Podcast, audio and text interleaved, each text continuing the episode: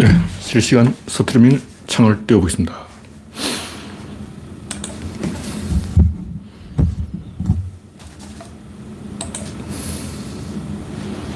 네, 창이 떴습니다. 네, 창이 떴습니다. 영원용님이 일발을 끊어주습니다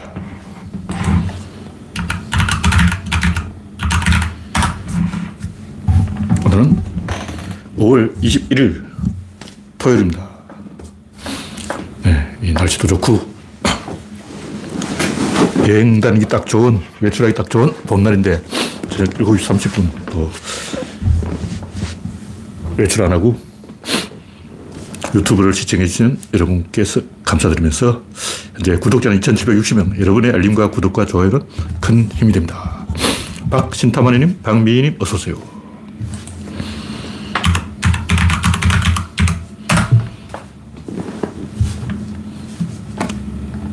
네, 화면 이상이 없죠? 화면에 이상이 있으면 말씀해 주시기 바랍니다.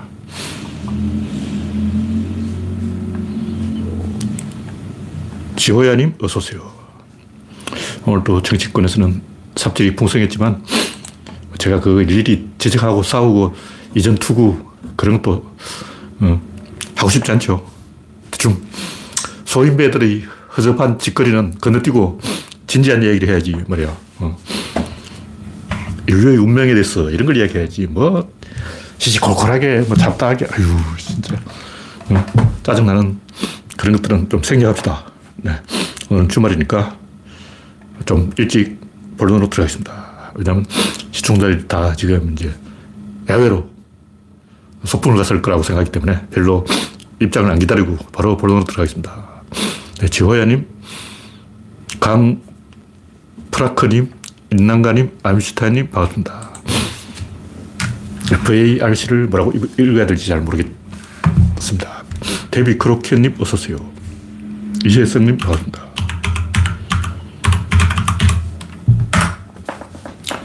네, 현재 23명이 시청 중입니다. 첫 번째 꼭지는 한덕수 총리 인준. 뭐, 이걸 가지고 또, 뭐, 탈당한다는 분도 있고, 그놈 탈당은 또 맨날 탈당이래. 내가 난 당원이야, 당원. 당원의 권력은 탈당. 당원이 할 수 있는 게 탈당밖에 없어. 그럼 어떻게 할 거야? 입당과 탈당 외에 할 수 있는 게 없어. 그러니까 탈당한다 이런 얘기 하는 거는 슬픈 거예요. 입당, 탈당 외에 할 게 많은데. 우리나라 정치는 썩었기 때문에 입당, 탈당 외에 할 게 없기 때문에 할 수 있는 게 탈당밖에 없으니까 탈당하냐. 구조론의 마이너스 원리. 음. 탈당 외에 뭐 할 거냐고. 불쌍한 거예요. 네. 전국수님, 이영수님, 이동료님, 어서오세요. 음, 탈당밖에 할 게 없으니까 탈당한다 그러는 거는 너무 이 슬픈 거고. 그래 좀 그렇게 소인배처럼 놀지 말자. 뭐 김부겸이 사고를 쳐가지고 뭐 부총리를 버렸어. 부총리가 총리 대리로 한동훈을 제청했다 그러는데 이게 위헌이 위헌. 총리가 제청해야 대통령이 임명하게 돼 있는데 총리가 아닌 사람이 제청하고 이런 게 어딨어. 헌재 소송 그래야 돼. 이런 걸 따져야지 한덕수를 거부한다는 건 제가 볼 때 조금 명분이 없는 거고 이거는 뭐 전략적인 건데 이걸 가지고 이재명 비판하는 거는 솔직히 넌센스예요, 넌센스. 그리고 이재명에 매달린 사업도 솔직히 넌센스야. 이재명이 이번에 출마한 것도 넌센스예요. 넌센스가 너무 많아. 한 개만 하라고. 이것도 넌센스, 저것도 넌센스, 이것도 넌센스. 다들 미쳐 돌아가니까 제가 뭐, 어, 할 얘기 없어, 할 얘기 없어. 출마한 것 자체가 이재명이 잘못됐고, 또 이재명한테 기대하고 막 이재명이 5년 후에 대통령 된다 이런 사업도 내가 볼 때 넌센스고 솔직히 아니잖아. 대선 끝났는데 찌그러져야지. 그렇다고 또 이재명 깐다고 막 어? 흥분해가지고 오버한 사람도 넌센스고 참 눈물이 앞을 가립니다. 우리 좀 이 정치 중독에서 벗어나자고. 너무 이 정치에 매몰돼가지고 어? 어떻게 막 영향력을 행사해 보고 싶어서 탈당! 그러고 탈당 안 하고 뭐 할 거야? 입당 할 거냐? 할 수 있는 게 탈당밖에 없어. 그 마지막 카드는 쓰는 게 아니에요. 탈당은 마지막 카드죠. 그거 쓰는 게 아니다.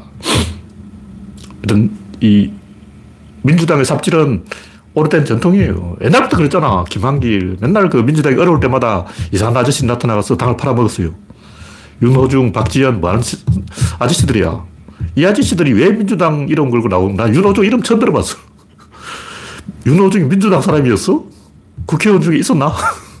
나 윤호중이 누군지도 모르는데, 박지원이 누군지도 모르는데, 나도 모르는 사람이 막 당대표라 그러고, 막 비대위라 그러고, 장난하는 것도 아니고, 비대위 이런 거 없어야 돼요. 간단해. 민주국가에서는 당원한테 권력이 있는 거예요. 당원이 있고, 지구당이 있고, 그게 전부야. 중앙당 필요 없어요. 지구당이 있는 거예요. 공천 이런 거 없어야 돼. 무슨 공천이야. 하여튼 민주당의 문제가 뭐냐면 외곽 세력, 드루킹, 똥파리, 김어준 3대 외곽 세력이 있는 거예요. 드루킹 세력, 똥파리 세력, 김어준 세력 이런 게 당을 밖에서 흔드니까 외곽 세력을 물리치고 당을 지키자. 이런 사람들이 김한길, 안철수, 박지원 이런 이제 그 민주당의 보수 세력. 어. 그러니까 진보를 지지해서 민주당에 온 게 아니고 지역구가 호남이라서 국힘당에 갈 수가 없기 때문에 어쩔 수 없이 민주당에 온 사람들, 이낙연, 이런 사람들은 이 김어준 뭐 이런 사람들이 외곽 세력들이 당을 흔든다고 보기 때문에 외곽 세력을 잘라버리는 거예요. 자기 팔을 자른 거야. 박지현. 박지현 하는 게 뭐냐고. 민주당원과의 전쟁인 거야. 제발 민주당은 당원 없는 당이 되어야 된다. 당에 당원이 있으면 안 된다. 당은 국회의원이 먹는 거다. 당은 국회의원이 먹는데 왜 당원들이 난리냐. 제발 당원은 찍어져라. 이게 박지현 아냐. 윤호중. 항상 이랬어. 20년 동안 이렇게 해왔다고. 항상 비대위 나오고, 김한길 나오고, 박지원 나오고, 이낙연 나오고, 당원 다 내쫓고, 당원 없는 당 되고, 그러다 보니까 낙하산. 이런 쓰레기 짓거리를 하고 있다고. 정치 자영업자들이죠. 근데 또 이제 당원들한테 맡겨놓으면 또 김어준, 뭐 이상한 드루킹, 뭐 똥파리, 이런 이상한 놈들 나타나서 또 당을 흔들어. 그러니까 박지현이 최강욱을 악의 축이라고 주장했는데 그게 무슨 뜻이겠어요? 외곽 세력 없애자 이게요. 이 말은 당원을 없애자. 박지원의 목표는 당에서 당원을 제거하는 것이야. 네. 정국수님, 이영수님, 이동준님, 라일락님, 그래님 반갑습니다. 뭐 어쩔 수 없어. 이거 20년 동안 해온 짓이야. 민주당이 살려면 당원 중심으로 가야 돼요. 그게 정당이에요. 당원 없는 당이 어딨어. 비대위 없어야 됩니다. 그리고 당원들의 투표 이외에 그 어떤 것도 권력을 가지면 안 돼요. 그 공천도 다 없어야 됩니다.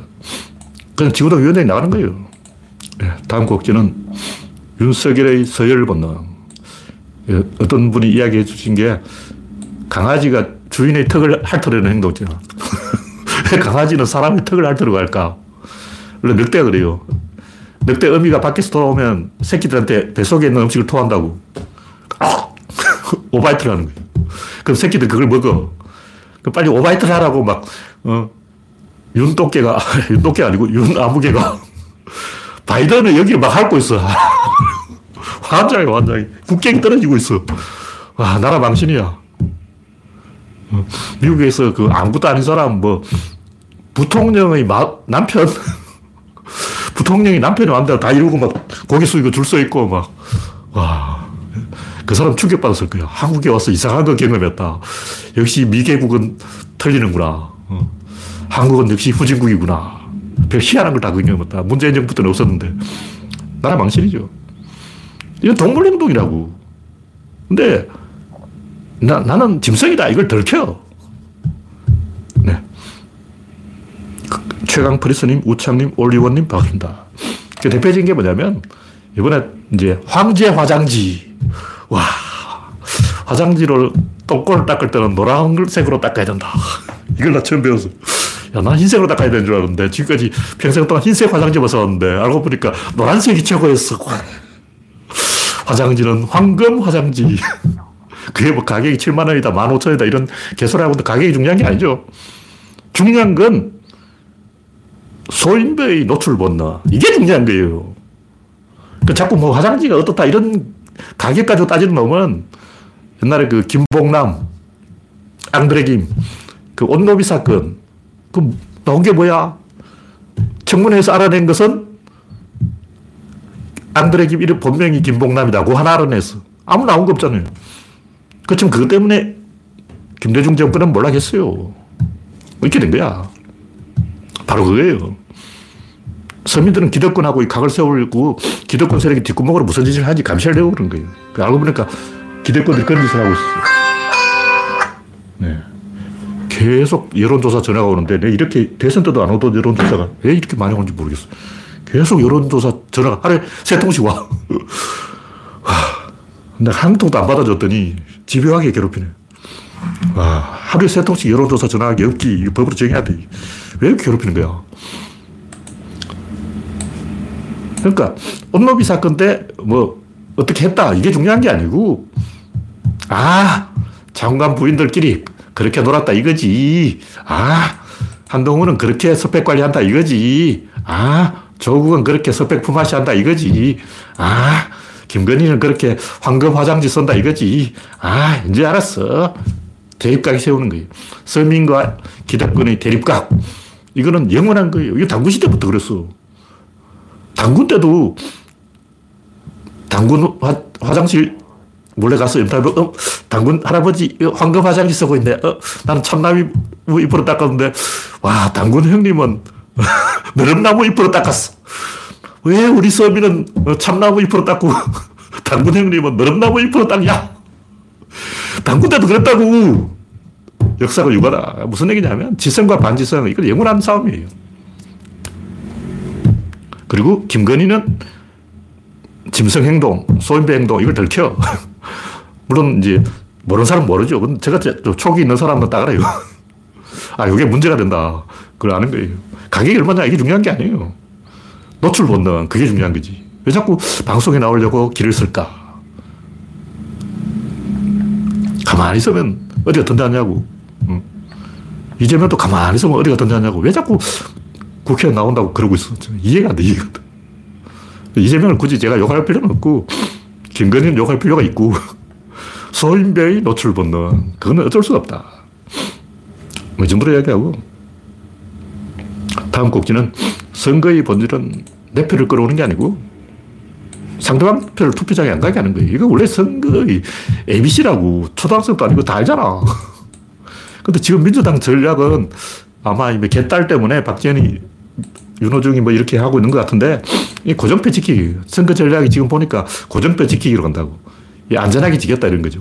근데 안전하게 지겠다고 그러면 그걸 들키는 거야. 아, 제 양반은 선거할 생각이 없구나. 안전하게 지겠다. 욕안 먹을 정도로 지겠다. 그럼 대표합니다.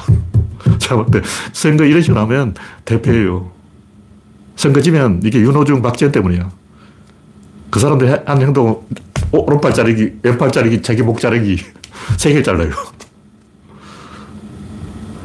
내부 에서 총질하고 그, 결국은 자기한테 이 총질하는 거예요. 자기 목에 총질한다고. 누가? 윤호중, 박지원.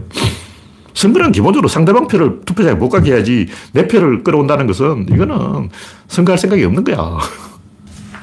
그냥 호남표 잡고 여섯 표 잡으면 된다 이렇게 생각하는 것 같아요. 선거할 생각이 없어. 김한길이냐? 어휴, 김한길 때 그렇게 깨지고 또 그런 짓을 하고 있어. 네, 이 정도로 이야기하고. 네, 최강 프리스님이 뒷구멍으로 무슨 짓을 하길래 저렇게 비굴해졌는지 수수께끼라 그러는데 20년 동안 그랬어요. 수수께끼 20년 동안 수수께끼 어쩌냐고 20년 동안 김한길 때부터 항상 그렇게 해왔는데 사실 그전에도 그렇게 해왔어요. 역사적으로 오래된 겁니다. 어, 굳이 따져보면 옛날 그 어, 신민당 때부터 그랬어. 신민당 때부터 사쿠라 정치 있었어요. 어, 그 역사가 유구한 사쿠라야. 사쿠라가 최근 생긴 게 아니고 60년 전에도 사쿠라였어요.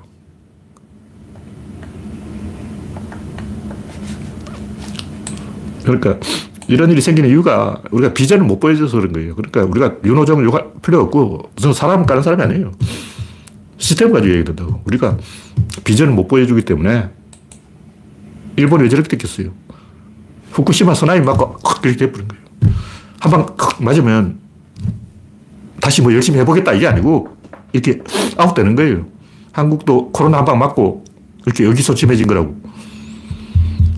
그러니까 테란지, 루난지, 권도영이가 이제 사기치다가 이렇게 됐는데 다시 한번 해보자! 우리 뭉쳐서 다시 제2의 루나를 해보자! 이렇게 하는 게 아니고 내부 총질하는 거야. 자기들끼리 쏘는 거야. 그 여러분이 만약 루나 코인, 뭐 테라 코인 그 투자했다면 어떻게 할 거예요? 권도영을 죽여야지. 건대영합 중심으로 뭉쳐서 다시 한번 부르라. 이게 아니고, 이왕 이렇게 된건너 죽고 나 죽자. 자기 집을 때려 부수는 거 자기 집에 불을 질러. 그 인간이 다 그래요. 그게 정상이야. 선거에 지면 자기 집에 불을 지릅니다.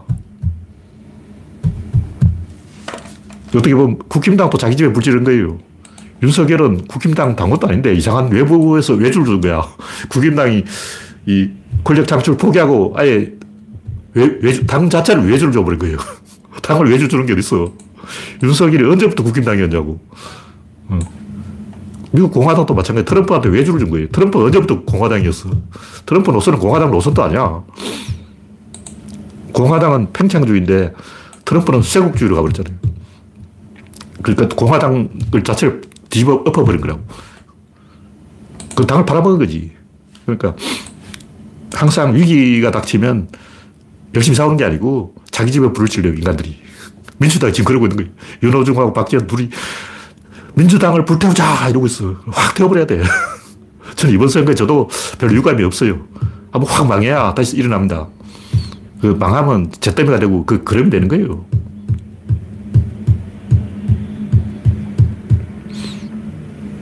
네, 다음 국기는 러시아의 소멸. 제가 유튜브를 보고 충격을 받은 게 아직도 젤렌스키 욕하고 바이든 욕하고 이게 다 바이든과 젤렌스키가 짜고 뭐 러시아를 어쩌고 저쩌고 와, 학을 때 문제는 그, 그런 소리 하는 사람 다 좌파라는 거예요.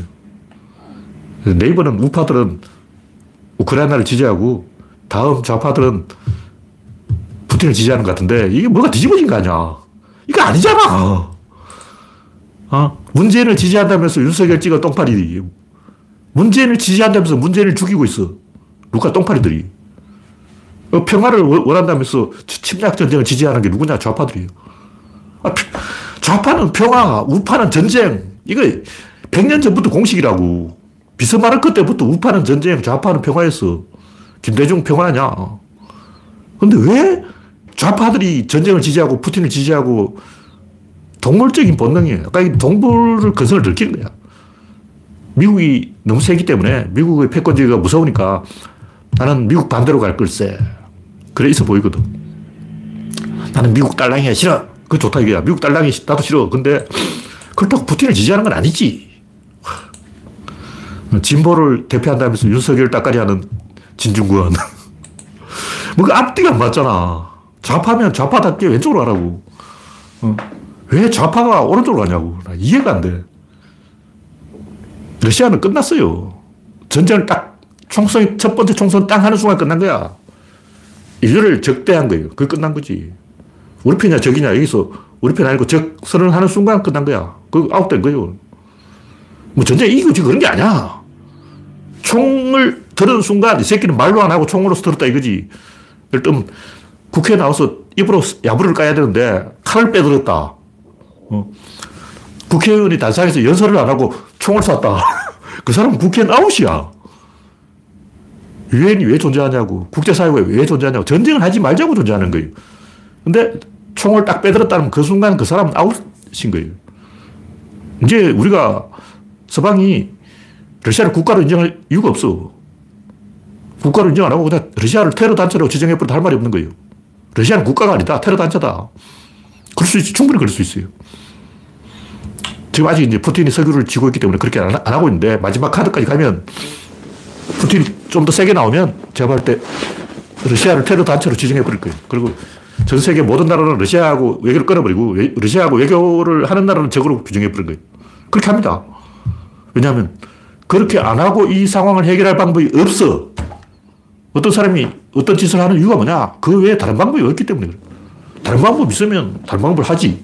근데 지금 유일하게 할 수 있는 방법이 러시아의 비국가화. 뭐 비나치화? 아, 러시아는 이제 비국가화로 가는 거예요. 지들이 선택한 거야. 누가 러시아를 국가로 인정하겠냐고. 이제 올림픽에도 못 나와. 유엔에서 퇴출이야. 계속 가면 이렇게 돼요. 물론 러시아가 항복하면 달라질 수 있지만 러시아가 계속 전쟁을 한다면 결국 러시아는 비국가화가 되는 거예요. 지들이 그렇게 하는 거 뭐 방법이 없어. 대화로 잘 해보자. 안 됩니다. 왜 안 되냐? 우크라이나 놈들 가만 안 있어. 그 새끼들 악질이야. 제런스키 악질이에요, 악질. 양반들이 가만 안 있다고. 그래서 좋게 좋게 해보려고 해도 두 손 두 발 다 들어야 됩니다. 이거 옳고 그러면 문제가 아니고 다른 방법이 없는 거예요. 외계인이 쳐들어오면 어떻게 해야 돼요? 방법이 없는 거예요. 뒤져야 되는 거예요. 마찬가지로 외계인한테 뭐, 야, 우리 대화를 해봅시다. 한다. 외계인이 그럼 대화를 해주겠냐고. 왜냐면 외계인은 지구 말을 몰라. 말이 안 통하는데 어떻게 대화를 해. 외계인은 만약 지구에 오면 지구 전는 확살입니다. 그걸 알아야 돼요. 좀 아는 사람들이 가끔 그런 얘기 해주는데 유튜브에도 나오지만 외계인과 지구의 수평적인 대화는 없습니다. 만약 진짜로 외계인 있다.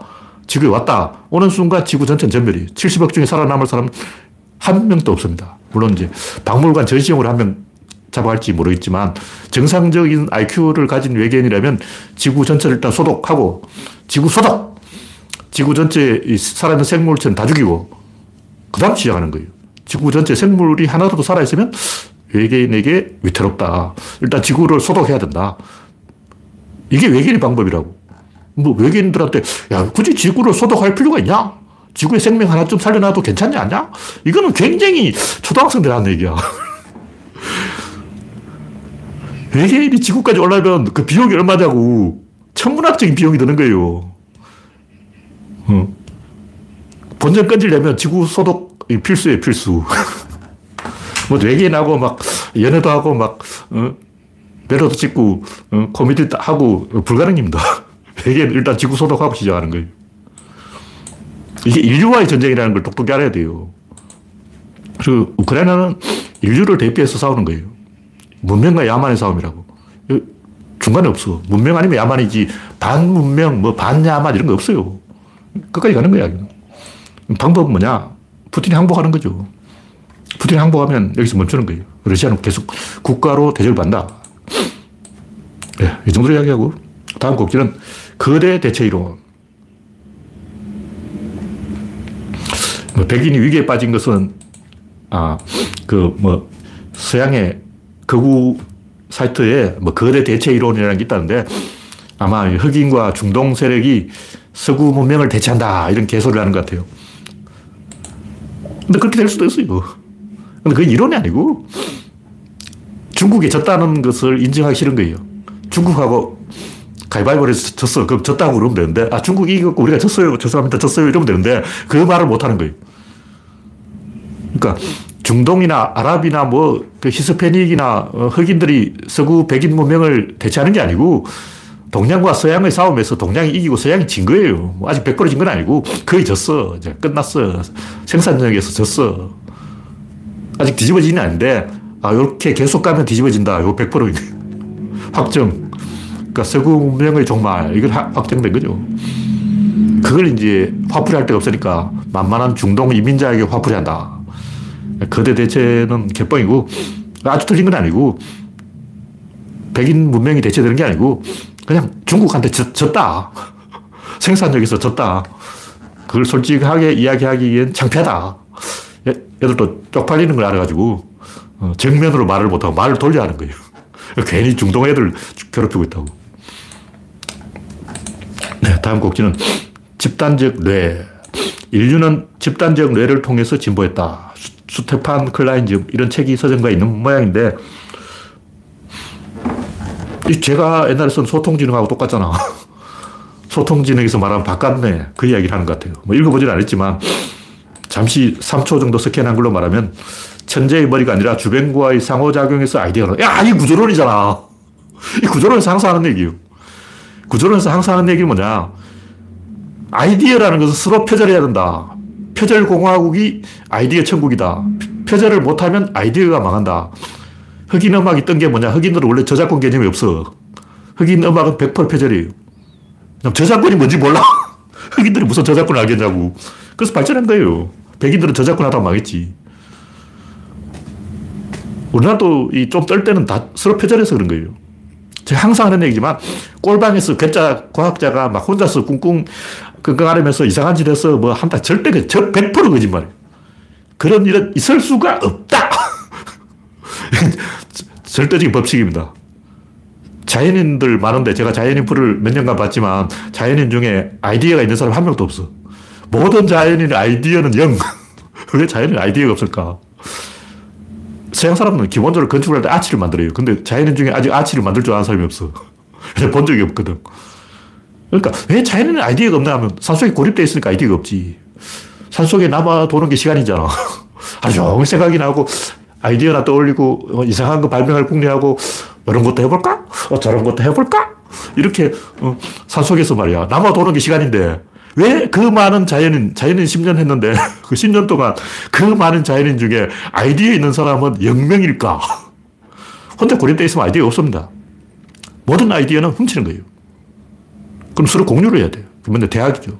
대학이라는 게 왜 존재하냐? 아이디어를 서로 표절하도록 장려하는 거예요. 그게 대학이야. 어, 아니면 대학 없어야지. 왜 대학을 놔두냐고. 교수들이 자기 아이디어를 훔치고, 특히 교수들 제자들 아이디어를 많이 훔치죠. 아이디어라는 것은 서로 공유해야 이게 창의되는 거지, 혼자서 안 돼요. 그래서 제가 소통진흥이라는 책을 쓴 거예요. 바깥 뇌가 있다는 거죠. 공유하는 뇌가 있다. 그게 또 뭐냐? 도서관이죠. 도서관이 그 자체가 하나의 크다는 뇌라는 거죠. 네트워크, 사회 트렌드, 유행, 패션, 이런 게 다 집단 지능이라는 그 생물처럼 살아있어. 그러니까 이 세포가 살아있는 게 아니고 지능 자체가 살아있는 거예요. 도서관이 살아있다. 박물관이 살아있다. 아, 이거 재밌잖아. 그러니까 패션이 살아있다. 유행이 살아있다. 트렌드가 살아있다.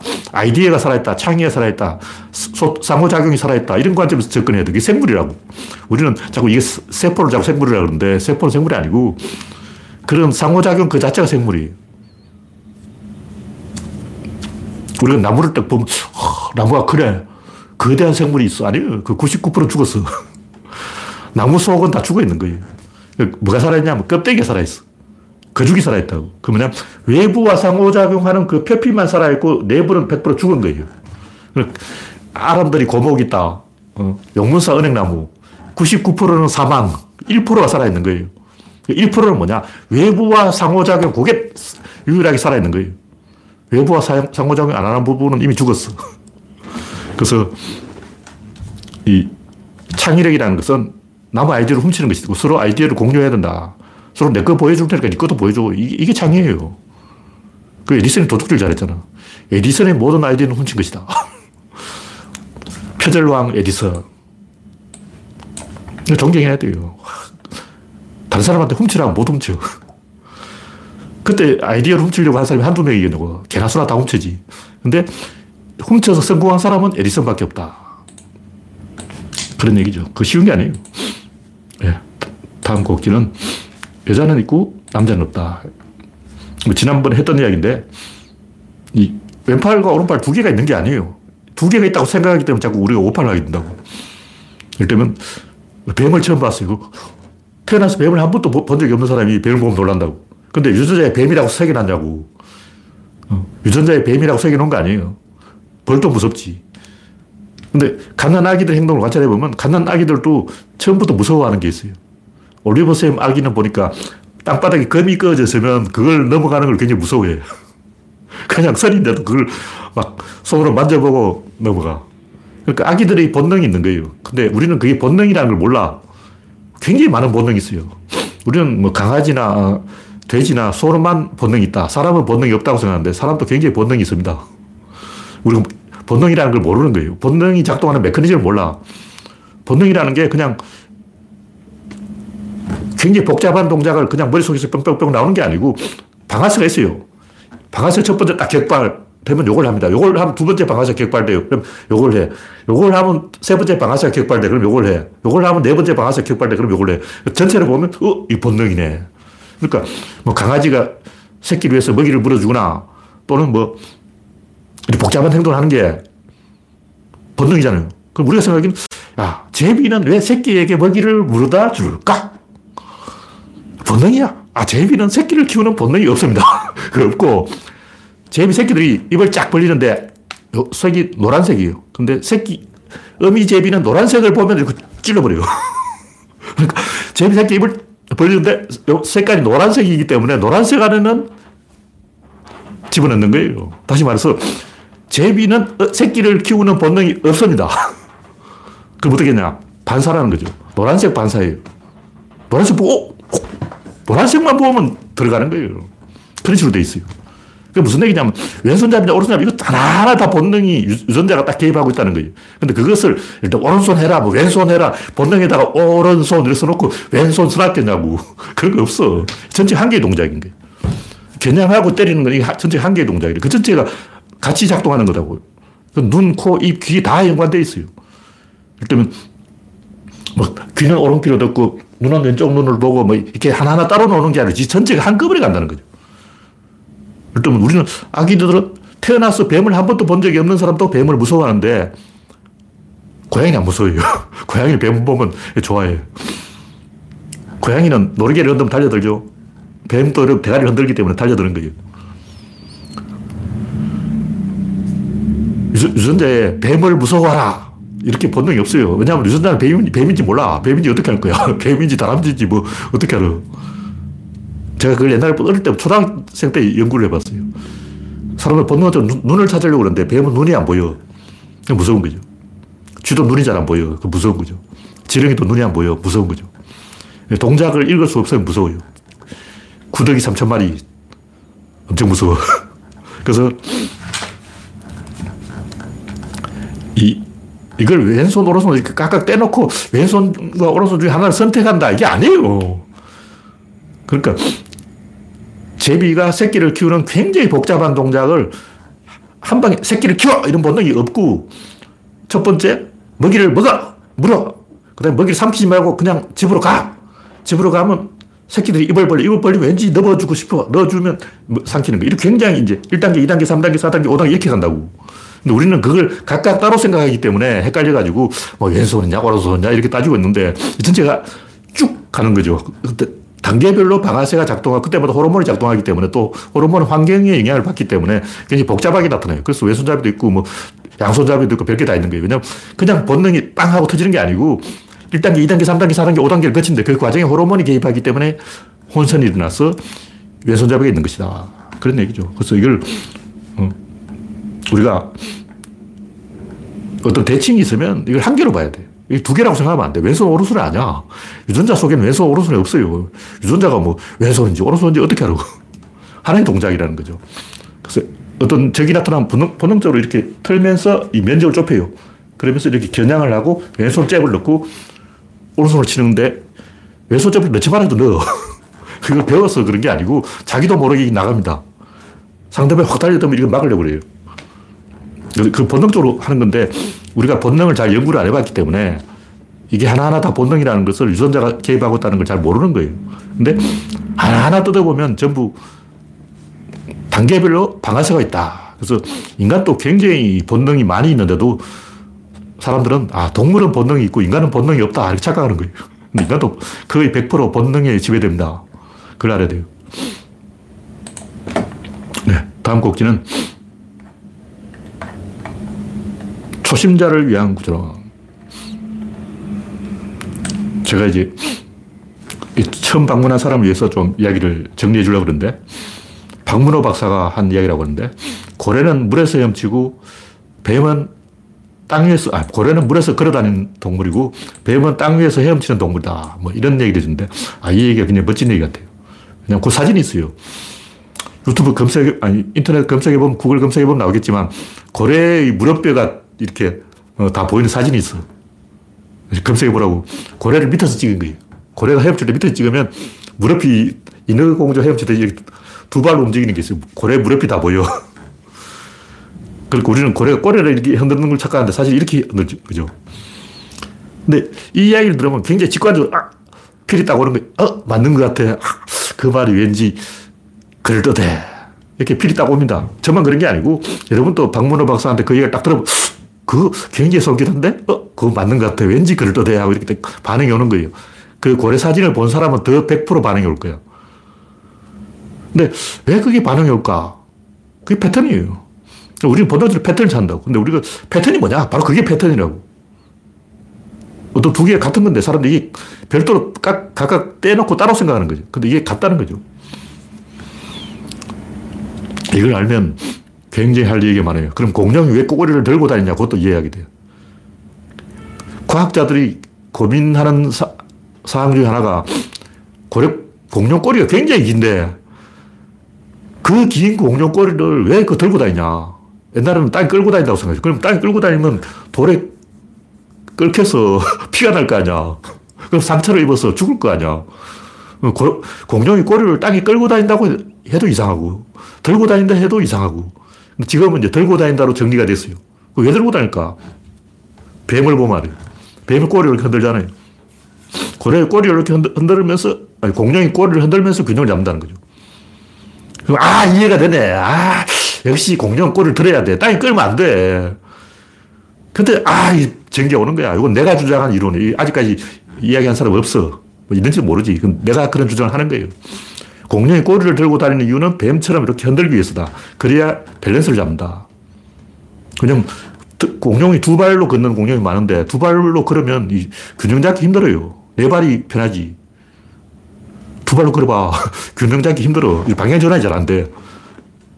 포유류는 공룡하고 이 골격이 생긴 게 틀려요. 닭을 보면 닭이 공룡이거든. 닭이 방향 전환을 어떻게 하냐고 자세히 관찰해 보라고. 다 이유가 있어요. 그래서 제가 무슨 얘기를 하냐면 우리는 대칭을 통해서 패턴을 읽어내기 때문에 본능적으로 이걸 알아낸다는 거죠. 구조론을 제가 뭐 연구해서 알아낸 게 아니고 전 태어날 때부터 알고 있었어요. 알고 있다는 게 무슨 얘기냐면 뭔가 어색한 거야. 대칭이 없으면 어색해. 근데 사람들이 대칭이 없는데도 안 어색한 거예요, 사람들은. 예를 들면, 공산당은 참 나쁘다! 이렇게 말하는 거예요. 그, 이, 어색하잖아. 막 괴로워. 으아, 괴로워! 그 말 들으면 좀 괴롭다고. 공산당이 나쁘다고 말할 때는 그 자본주의도 나쁘다. 이렇게 말해요. 공산당은 여기서 나쁘고 자본주의는 여기서 나쁘다. 이렇게 말해야 대지 땅 되지. 공산당은 당간부들이 나쁜 짓을 하고 자본주의는 사장들이 나쁜 짓을 한다. 이렇게 딱 해야, 아, 뭔가 이야기가 글도다 아기가 맞고, 이게 뭔가 어, 연결이 되고, 어, 똥꼬가 뻑적지근하게 차오르는 게서 충일감을 느끼면서 뭔가 전기불이 딱 들어오는 거라고. 그냥 공산당은 참 나빠요. 이게 무슨 개소리냐고. 이건 말이 아니야. 공산당은 나, 당 간부가 나쁜 짓 하고 자본주의는 사장들이 돈을 떼먹는다. 이렇게 하면 뭔가 대칭이 딱 맞고 뭔가 아기가 딱 맞고 이야기가 팍팍팍 돌아가잖아. 저 어릴 때 그 이야기 듣고 진짜 황당했어요. 이거 뭐 문장을 쓰다가 말았냐? 국어책을 이렇게 만들면 안 되지. 음. 그럼 토끼는 빠르고 거북이는 느리다. 이렇게 하면 대칭이 되잖아요. 대신 거북이는 물속엔 또 존나 빨라요. 토끼는 땅 위에서 빠르고 거북이는 물속에서 빠르다. 이렇게 해야 아, 요건 좀 이제 말 좀 해주네. 시 좀 서네. 김사같이 울고 가겠네. 어, 이백과 두보가 헤엄치겠네. 뭐 이렇게 짝짝꿍이 나오겠네. 이렇게 되는 거지. 그냥 토끼는 빠르다. 이런 게 어딨어. 미친나. 저 어릴 때, 초등학생 때 그걸 진짜 이해를 못해서, 납득을 못했어. 뭔 토끼가 빨라. 어. 말이 안 되는 얘기죠.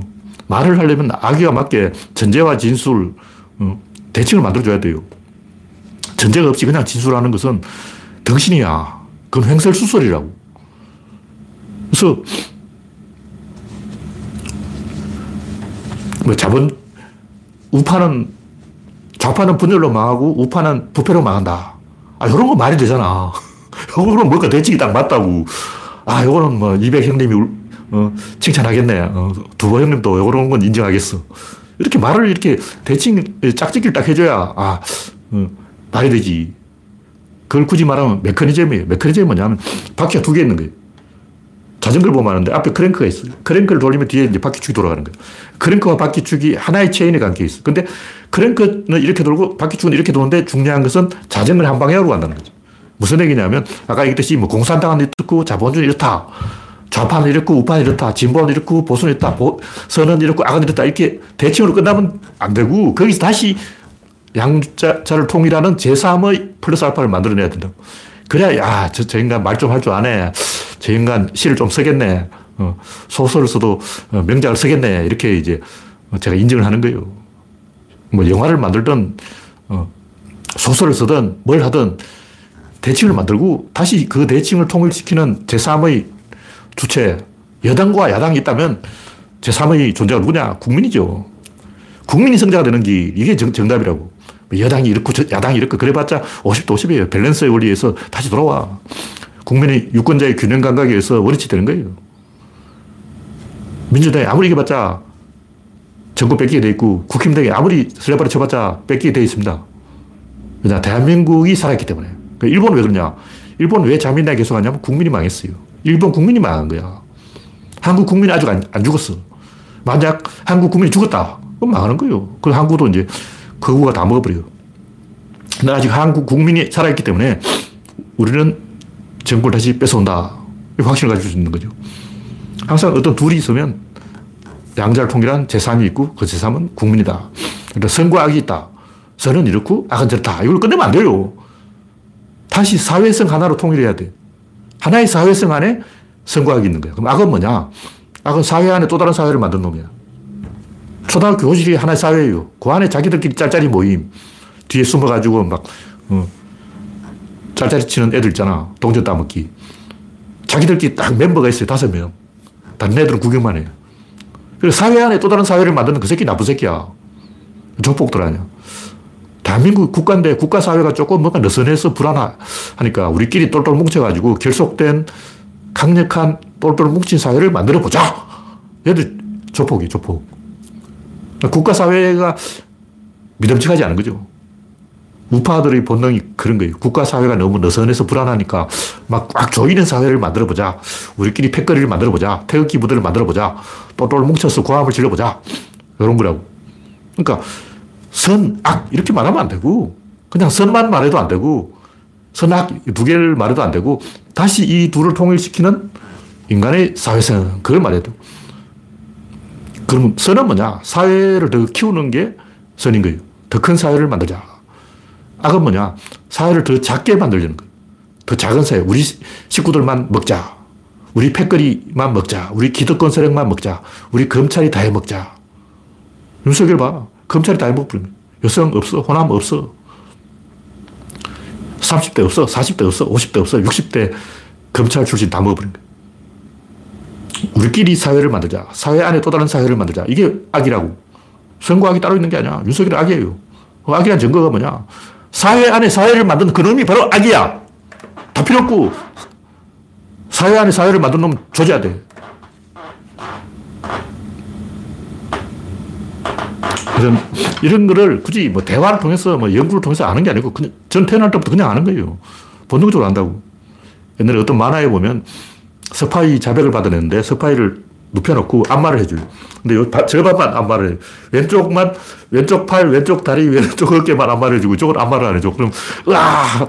제가 다 털어놓을게 고백할 테니까 마지막 반쪽도 안마해주세요 하고 막 애걸복걸 하는 거야. 그런 만화가 있는데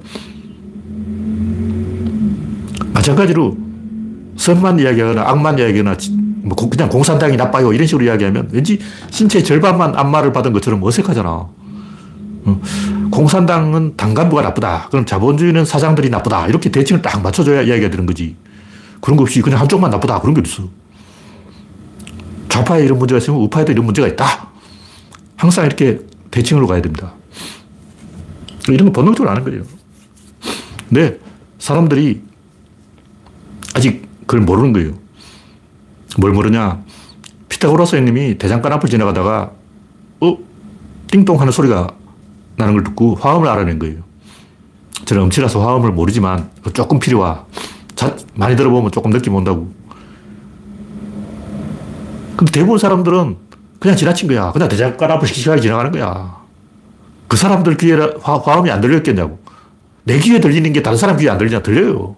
그 대장장이는 뭐다. 지가 치면서, 지가 띵똥 띵똥 하면서, 어, 지가 화음을 만들면서 왜 화음인지 불의 화음인지 그걸 모르냐고. 어. 피타고라스는 아는데 왜 대장장이는 모를까? 피타고라스는 수학자이기 때문에 아 이걸 이용해서 뭔가 수학적 어떤 비밀을 어, 우주의 비밀을 알아내자 이런 야심이 있었고 대장장이는 그 야심이 없었던 거예요. 대장장이도 좋은 소리 나쁜 소리 다 알아. 근데 야심이 없는 거죠. 마찬가지로 구조론도 똑같은 거예요. 누구나 어색한 걸 알아낼 수가 있어. 진짜 절반만 딱 안마를 해주고 조금 안마를 안 해줘봐. 얼마나 괴롭냐고. 그리고 안마 받아본 적 있죠? 안마 받을 때 다 느껴봤잖아. 한쪽 팔만 딱 안마해주면 약 올라. 그처럼 한쪽만 딱 이야기하고, 아, 공산당만 나빠. 이러면 약 올라. 공산당이 나쁘다 그러면 자본주의도 나쁘다. 항상 이렇게 대칭을 만들어줘야 돼요. 좌파가 잘못했으면 우파도 잘못했다. 우파가 잘못했으면 좌파도 잘못했다. 이렇게 대칭을 만들어줘야 느낌 오는 거죠. 그래서 어떤 두 개의 바퀴가 있을 때는 반드시 이 제4음의 축이 있습니다. 그 축을 발견하려는 노력이 바로 구조론이다. 그건 필연적으로 있는 거예요. 그거 없으면 굉장히 어색해. 막 불안하고 뭔가 깨질 것 같고 위태롭고 집이 무너질 것 같고 뭔가 부자연스러운 거예요. 자전거가 왜 균형을 잡냐. 저 자전거 처음 탈 때는 굉장히 이해가 안 됐어요. 자전거가 왜 안 자빠지지? 타보니까 알겠더라고. 자전거가 안 자빠진 건 앞으로 가기 때문에 그런 거야. 무슨 얘기냐. 좌파가 우파가 왜 싸우냐. 안 가니까 싸우는 거야. 지금 대한민국에서 좌파냐 우파냐 지보자 보수냐 국힘이냐 민주냐 이렇게 싸우는 이유가 뭐냐면 대한민국이 앞으로 안 가고 있다고. 잘 나갈 때는 안 이랬어. 대한민국이 잘 나가고 있을 때는 다 합의가 되고 대화가 되고 소통이 되고 안 나가니까 이제 서로 쐈다지라고 싸우는 거예요. 우리는 이제, 아, 이게 다 이재명 때문이다. 이게 윤호중 때문이다. 이게 박지현 때문이다. 이게 한동훈 때문이다. 이게 윤석열 때문이다. 이러고 있는데 누구 때문이 아니고 대한민국이 앞으로 안 나가고 있기 때문에 주저앉았다. 이렇게 봐야 되는 거예요. 항상 어떤 둘이 있을 때는 제3의 것이 있다. 왜 자전거가 안 자빠질까? 속도가 있으니까 안 자빠지는 거죠. 뭐냐면 왼쪽이냐 오른쪽이냐 자전거는 왼쪽 아니면 오른쪽 이게 공간의 거리라고 공간의 거리를 시간의 속도로 바꾸는 이게 뭐냐 구조론이라는 거예요. 모든 의사결정은 공간의 그 간격을 좁혀서 시간의 속도로 바꾼다는 거죠. 자전거는 처음에 비틀비틀 한다고. 음, 태어나서 처음 자전거 타봐. 비틀, 비틀, 비틀, 비틀. 근데 속도가 붙으면서 점점 여기 작아져요. 여기 맹머리가 작아지면서 슉 가는 거예요. 근데 이게 자전거에만 국한된 법칙이 아니고 우주의 보편적 원리라고. 여기서 예외는 없습니다. 이 우주 안의 모든 의사결정은 비틀비틀 하면서 공간의 폭을 점점 좁혀서 속도로 바꾸는 거예요. 그럼 안 그런 경우는 뭐냐? 그건 외부에서 간섭한 거예요. 잘 나간 자전거를 누가 발로 차버렸다거나, 자전거가 뭐 돌을 밟아서 자빠졌다거나, 좀 킥난이들 많죠. 킥보드 타고 막 가다가 돌 밟으면 자빠지는데, 킥난이들은 외부의 간섭에 의해서 자빠진 거고, 속도가 나면 안 자빠지게 돼 있어요. 그러니까, 대한민국이 만약 속도가 나면 안 자빠지는 게 대표적으로 김대중 대통령 때 인터넷, 벤처, 문재인 대통령 때의 스마트. 이때는 뭐가 잘 나갔어. 막 비전이 보이고 희망이 있고, 아, 우리가 이걸로 먹고 살아야 되겠다. 예, 답이 보인 거예요. 근데 코로나한테 확 맞고, 일본은 쓰나미 한번 팍 맞고, 이렇게 돼가지고, 일본이 저렇게 된 것은 속도를 잃었기 때문에 그런 거예요. 그럼 대한민국이 살려면 속도를 얻어야 됩니다. 이게 본질인데 좀 안다는 좌파 지식인들은 어떻게든 대한민국의 속도를 늦추려고 그래요. 뭐 느리게 가는 것의 즐거움. 나는 느린 것이 좋다. 아, 좋은 말이죠. 나도 시골에서 느릿느릿하게 살고 싶어. 어. 근데 뭐 생태주의 그러면서 어떻게든 속도를 늦추자. 빠른 것은 싫어. 대한민국 똑바로 가려면 속도 빨라져야 돼요. 속도가 느려지면 100% 자기들끼리 내전을 하게 됩니다. 지금 박지원하고 민주당 안에서 막 서로 총질하잖아. 서로 내부 총질한다고. 왜 이러냐. 속도를 잃어서 그런 거예요. 이 자연 법칙이라고. 뭐, 윤호중이 잘못했고, 박지원이 잘못했고, 이런 게 아니고, 물리학, 물리학. 네, 시간이 되었기 때문에 오늘 이걸로 마치겠습니다. 참여해주신 98명 여러분 수고하셨습니다. 감사합니다.